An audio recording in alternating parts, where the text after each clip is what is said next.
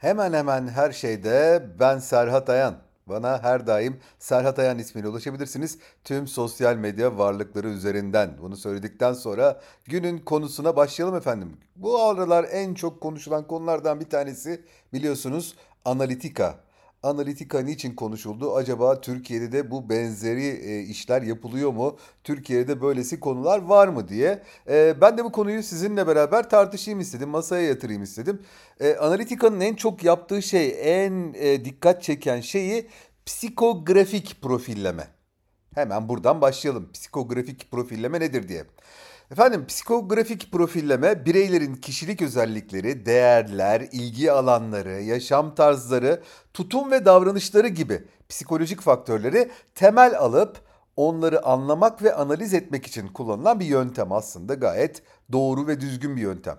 Psikografik profilleme insanların ne tür bir ürün, hizmet veya fikre karşı duyarlı olabileceklerini belirlemeye çalışıyor. Bu bilgileri pazarlama, reklamcılık ve hatta işte bizim konumuzda olduğu gibi politik kampanyalar gibi alanlarda kullanılabilir hale getiriyor. Bu psikografik profilleme genellikle büyük miktarda veri kullanıp bireylerin demografik bilgileri yani yaş, cinsiyet, geri düzey vesaire vesaire gibi bilgileri ilgi alanlarını, sosyal medya etkileşimleri ve diğer çevrim içi faaliyetlerinden elde edilen bilgilere dayanarak gerçekleştiriyor.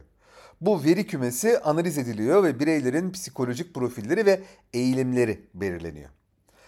Cambridge Analytica skandalında olduğu gibi psikografik profilleme politik kampanyalar ve seçimlerde de kullanılabiliyor.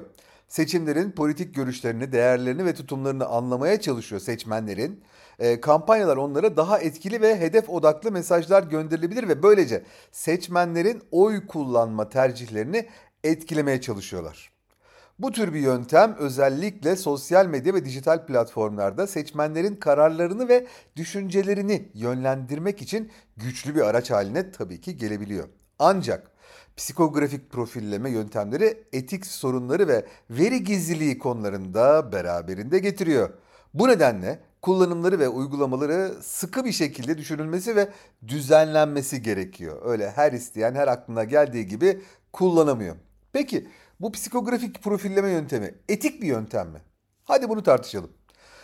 Psikografik profilleme yöntemlerinin etikliği kullanım amacına ve veri toplama ve kullanma şekline bağlı olarak değişiyor. Yani ne bileyim aynı bu şey örneğindeki gibi. Elinizde bir bıçak var. Siz bu bıçağı ekmek kesmek için de kullanabilirsiniz. Hastayı işte ne bileyim ameliyat etmek için de kullanabilirsiniz. Ama hastayı bir kişiyi öldürmek için de kullanabilirsiniz. İşte psikografik profillemenin de mantığı burada. Şimdi bu profilleme yöntemi pazarlama ve reklamcılık gibi alanlarda kullanılabilir hale getirilen anlayışlar ve bilgilerle kullanıcılara daha alakalı ve kişiselleştirilmiş hizmetler sunabiliyor. Bu güzel bir şey. Bu tür davranışlar kullanıcı deneyimi iyileştirip insanları ihtiyaç ve ilgi alanlarına daha iyi hizmet etmeye çalışıyor. Genellikle etik olarak kabul edilebiliyor. Buraya kadar her şey tamam. Ama psikografik profilleme yöntemleri insanların özel verilerinin ve bilgilerinin kötüye kullanılması, manipülasyon ve dezenformasyon amacıyla da kullanılabiliyor. Bu durumda psikografik profilleme yöntemlerinin etikliği ciddi biçimde sorgulanıyor. Özellikle politik kampanyalar ve seçimlerde insanların politik görüşlerini ve tercihlerini etkilemek ve manipüle etmek amacıyla kullanıldığında psikografik profilleme etik sorunları ve endişeleri beraberinde getiriyor. Etik kullanımın sağlanması için psikografik profilleme yöntemlerinin kullanılması sırasında bazı hususlara dikkat edilmesi gerekiyor. Mesela ne bu hususların en başında gelen tabii ki veri gizliliği. Veri gizliliği insanların özel verilerinin ve bilgilerinin korunması, psikografik profilleme yöntemlerinin etik kullanımının temel taşlarından bir tanesi. Veri toplama ve kullanma süreçlerinde kullanıcıların bilgilendirilmesi ve onaylarının alınması gerekiyor. İkinci maddemiz nedir? Şeffaflık tabii ki. Psikografik yöntemleri, profilleme yöntemlerinin kullanımında şeffaf ve açık bir biçimde gerçekleştirmek gerekiyor kullanıcılar verilerinin nasıl toplandığını, kullanıldığını ve analiz edildiği hakkında kesinlikle bilgi sahibi olmalılar. Ve her şeyde olduğu gibi sorumlu kullanım çok önemli. Psikografik profilleme yöntemlerinde insanların davranışlarını ve tercihlerini manipüle etmek veya dezenformasyon yaymak amacıyla değil, kullanıcı deneyimini iyileştirmek ve insanların ihtiyaçlarına daha iyi hizmet etmek amacıyla kullanılmalı. Sonuç olarak psikografik profilleme yöntemlerinin etikliği kullanım amacına, veri toplama ve kullanım süreçlerine ve bu yöntemlerin insanların yaşamlarını ve tercihlerini etkileme şekline bağlı. Veri gizliliği, şeffaflık ve sorumlu kullanım ilkesine uyarak psikografik profilleme yöntemleri etik bir şekilde kullanılabilir. Peki Cambridge Analytica dedik ya. Cambridge Analytica olayı neydi? Biraz onu hatırlayalım isterseniz. Şimdi Cambridge Analytica olayı büyük bir veri gizliliği ve manipülasyon skandalını ifade ediyor. Cambridge Analytica 2013 yılında kurulan ve siyasi danışmanlık hizmetleri sunan bir İngiliz veri analitiği şirketi. Buraya kadar her şey tamam. 2018 yılında şirketin milyonlarca Facebook kullanıcısının kişisel bilgilerini izinsiz topladığı ve bu verilerin siyasi kampanyaların hedefleme stratejilerini geliştirmek amacıyla kullandığı ortaya çıktı. Olay Christopher Wiley adlı eski bir Cambridge Analytica çalışanının The Guardian ve The New York Times gazetelerine bilgi sızdırmasıyla ortaya çıktı. Wiley, Cambridge Analytica'nın 87 milyon Facebook kullanıcısının verilerini Alexander Kogan adlı bir akademisyenin This is Your Digital Life adlı bir uygulama aracılığıyla topladığını açıkladı. Cambridge Analytica skandalı 2018'de eski Cambridge Analytica çalışanı Wiley'nin şirketin uygulamaları hakkında bilgi sızdırmasıyla ortaya çıktığını söylemiştik zaten. Ee, izinsiz olarak toplanan 50 milyondan fazla kullanıcıların verileri analitik, analiz edildi ve politik kampanyalar için psikografik profilleme ve mikro hedefleme stratejileri geliştirmek amacıyla kullanıldığını ortaya koydular. Ee, tabii ki bu daha sonra işte daha geniş e, soruşturmalara ve incelemelere konu oldu. Skandal patlak verdikten sonra Facebook ve Cambridge Analytica yetkilileri durumu açıklamak ve kamuoyunu bilgilendirmek zorunda kaldı. Nasıl olduysa. Facebook'un CEO'su genç irisi Mark Zuckerberg veri ihlallerini kabul etti. Etmese ne olacaktı yani her şey ortada.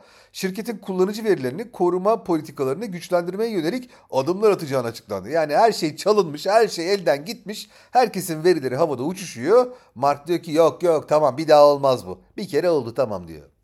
Cambridge Analytica skandalı büyük miktarda kullanıcı verisinin kötüye kullanıldığı ve politik kampanyaların etkilenmesine yol açabilecek şekilde manipüle edildiği gerçeği gözler önüne serdi. Bu olay dünya çapında veri gizliliği, teknoloji etiği ve dijital platformların politik süreçler üzerindeki etkisi konularında büyük bir tartışma ve düşünce değişikliğine yol açtı. Eskiden ya ne olacak Facebook işte ayaklarımızın resmini çekiyoruz, yediklerimizin resmini çekiyoruz, içtiklerimizin resmini çekiyoruz deyip geçiyorduk. Artık öyle değil olay. Bu uygulama kullanıcılardan kişilik testi yaparak veri topluyor gibi görünüyordu. Ancak aynı zamanda kullanıcıların Facebook arkadaşlarının verilerine de erişim sağlıyordu. Bakın tek kişi değil, o kişinin e, bağlı bulunduğu diğer Facebookçuları da alıyor. Bu sayede Cambridge Analytica kullanıcıların beğenileri, arkadaşlık bağlantıları ve etkileşimleri gibi büyük miktarda veriyi izinsiz olarak topladı ve analiz etti.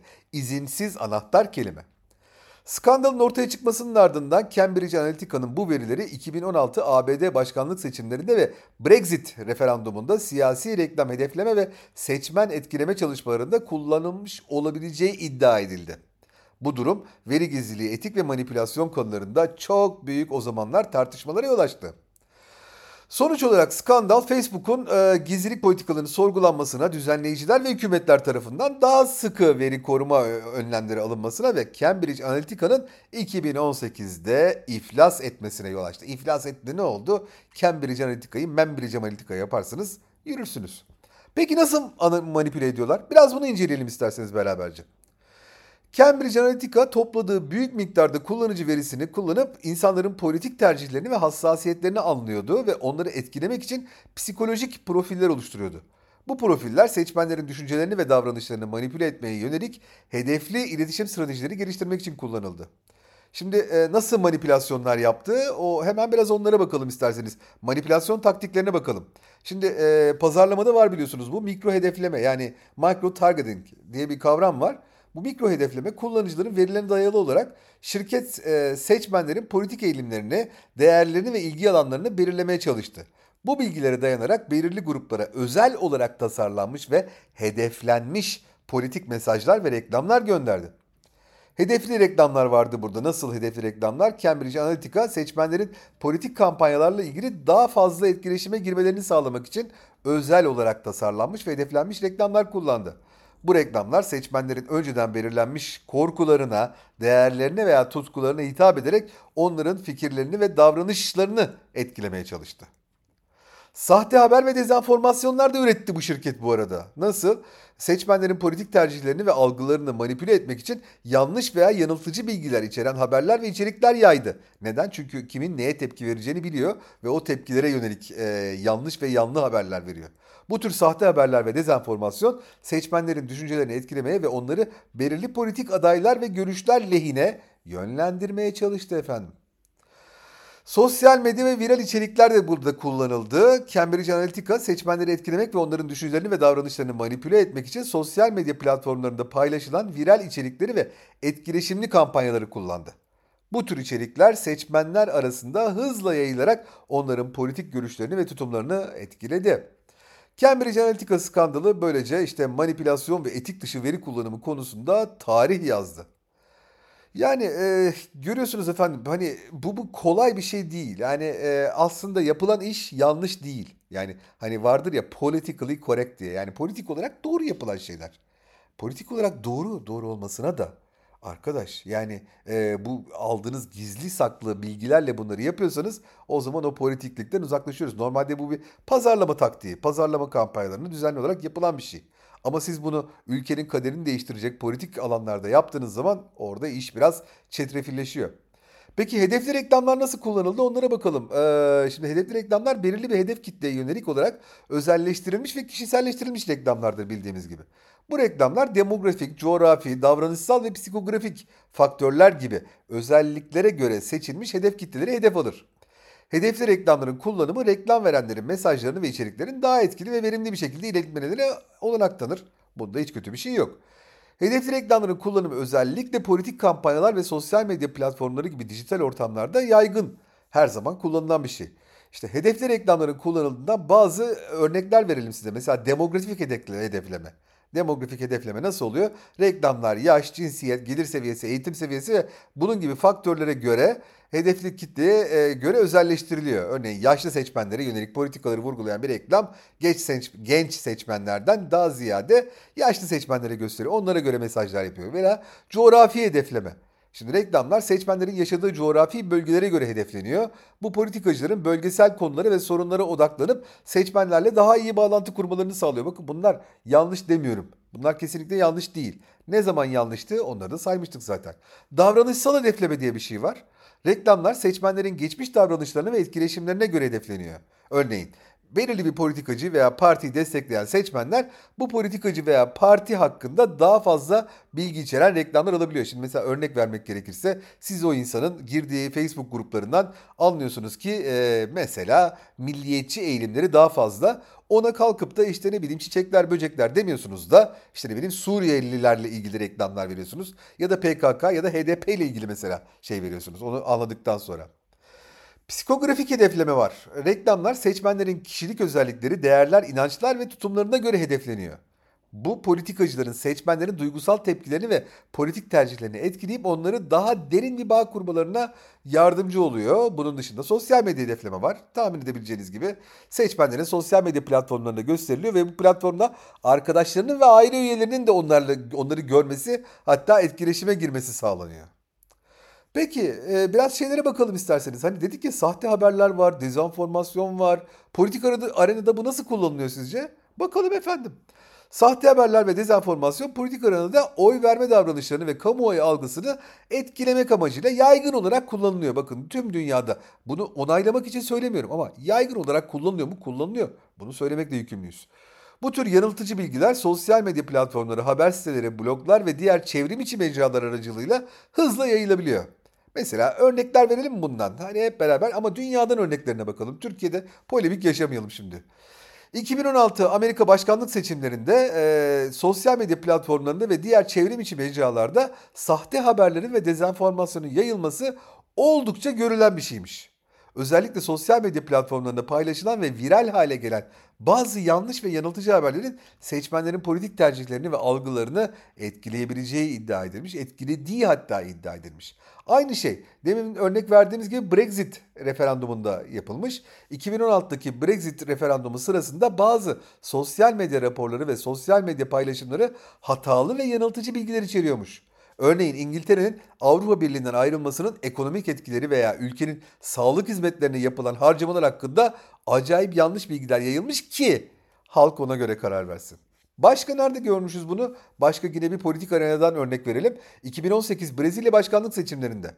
Ee, sahte haberler ve dezenformasyonlar o zaman da çok yaygın ve önemli bir sorun olmuş. Özellikle adaylar ve politik partiler hakkında yanlış ve yanıltıcı bilgiler içeren haberler sosyal medyada acayip hızlı yayılmış ve oraya basılmış.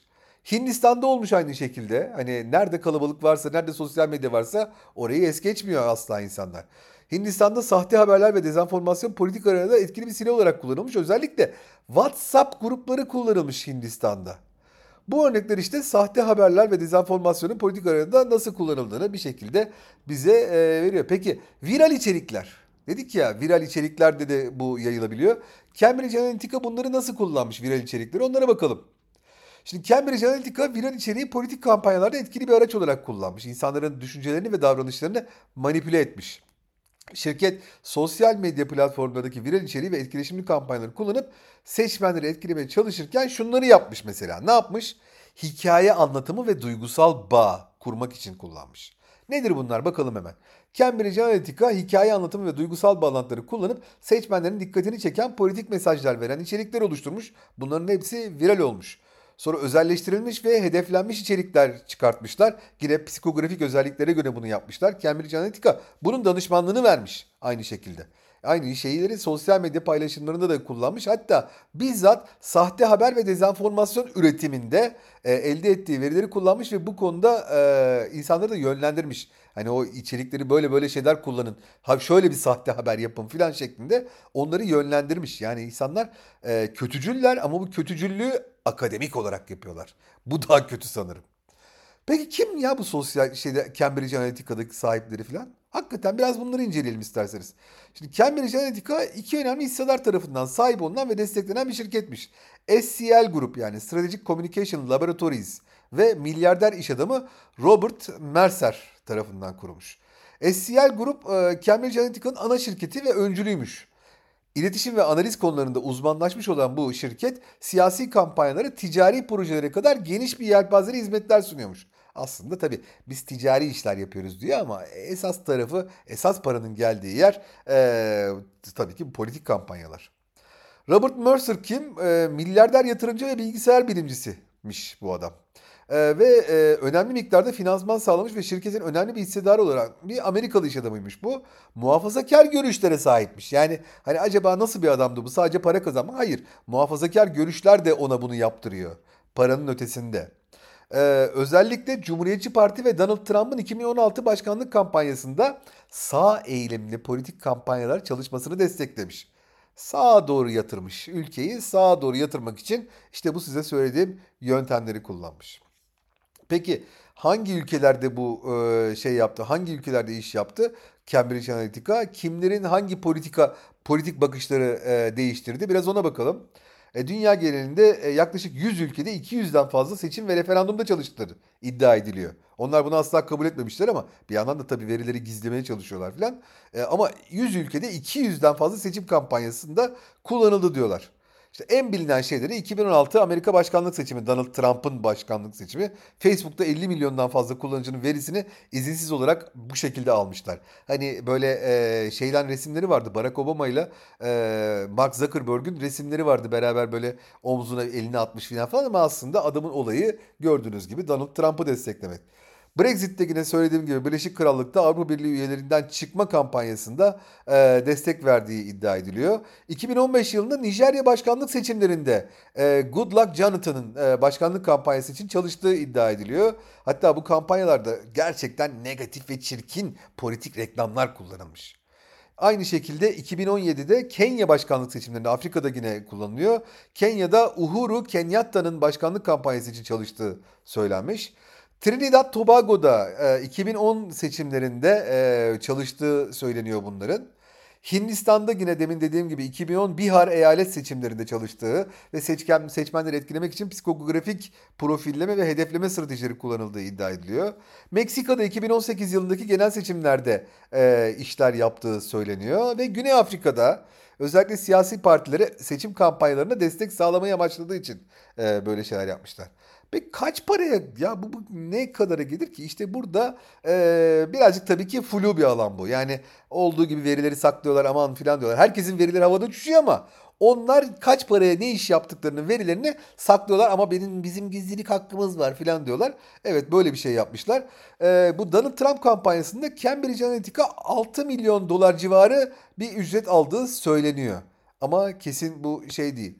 Peki yani aldı gitti artık oh çok rahatız artık Cambridge Analytica hayatımızda yok. Bundan sonra çok rahatız filan mı diyoruz? Hayır Cambridge Analytica'nın yerine aynı işleri yapan bir sürü şirketler gelmiş. Yani birkaçını say derseniz hemen sayayım. Mesela Palantir Technologies var. Palantir veri analizi yapıyormuş. Gözetim alanında uzmanlaşmış bir teknoloji şirketi. Bakın gözetim tırnak içinde söylüyorum bunu. Blue Labs varmış. Blue Labs veri bilimi ve analitiği dalında hizmet veren bir şirketmiş. Yine aynı şekilde yapıyormuş. Civis Analytics diye bir şirket varmış. Yine bu veri analitiği alanında, alanında çalışıyormuş. Data Propria diye bir şirket. Bunların hepsini aklınıza tutun bir yerde. Hani Türkiye'den falan geçerse bu aa merhaba abi dersiniz. Yani e, peki hani bu Facebook'un verilerini alıyor. Orada bizim face, verilerimizi Facebook üstünden çalıyor falan ya. Yani aralarında organik bir ilişki var mı diye şöyle bir araştırdım. Yani organik bir ilişki gözükmüyor ama yani bir şeyler var. Hiçbir şey olmasa bile bir şeyler olmuş Türkiye'nin e, genel bakış açısı.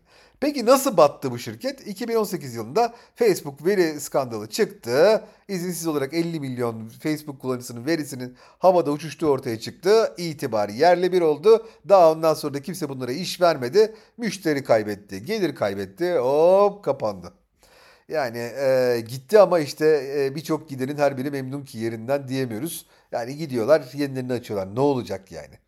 Şu anda ne yapıyor mesela başındaki adamlar? Hemen sayayım ben. Eski CEO'su Alexander Nix varmış. Ee, Nix şirketten istifa etmiş skandalların ardından Cambridge Analytica'nın CEO'luğundan. Ee, 2020 yılında İngiltere Bilgi Komiserliği Ofisi tarafından veri koruma yasalarını ihlal etmekle suçlanmış. 15 bin pound para cezasını çarptırılmış. 15 bin pound. Adam sadece şey kampanyasında görünen para 6 milyon dolar. Adam 15 bin pound ceza verip ok kurtulmuş. Julian Wetland e, eski CEO'su ve CFO'su bu şirketin Analytica'nın e, başka bir şirket kurup devam etmiş. Ne olacak? Başka bir şirket. Turing Intelligence Technology adında bir şirket kurmuş ve o şirketin CEO'su olmuş. Yapay zeka, veri bilimi alanında şimdi bir sürü işler yapıyormuş. Christopher Wiley işte eski çalışanı ve e, o şirketi ortaya çıkaran adam. E, Wiley veri gizliliği etik konularında uzman olarak kariyere devam etmiş. Çeşitli konferanslarda, etkinliklerde konuşmacı olarak yapmış. Ben nasıl yaptım bak görüyor musun? Hepsini ben ortaya çıkartıyorum diye. Hatta bir kitap yazmış. E, Cambridge Analytica e, üstüne. Kitabın adı Mindfuck. Yani tam çevirmeyeyim artık herhalde mind'ı biliyorsunuz. Diğer kelimeleri de biliyorsunuz. Alexander Taylor, eski CTO'su, teknoloji ofiseri, e, teknolojiden sorumlu genel müdür yardımcısı. E, Cambridge Analytica skandalının ardından başka bir şirket kurmuş. Kariyerine devam etmiş. Şirketin adı neymiş? Modulus. Modulus diye bir şirket kurmuş ve oradan devam etmiş. Yani e, gördüğünüz gibi hani bir şeyler bitiyor gibi gözüküyorsa da aynen devam ediyor. Evet hemen hemen her şeyde bugün böyle bir konuyu sizlerle paylaşayım istedim efendim. Ee, yine böylesi konularda sizlerle beraber olacağız. Bana her daim Serhat Ayan ismiyle ulaşabilirsiniz. Tüm sosyal medya varlıkları üzerinden. Lütfen bu dinlediklerinizi herkesle paylaşın efendim. Sevgiler ve saygılar.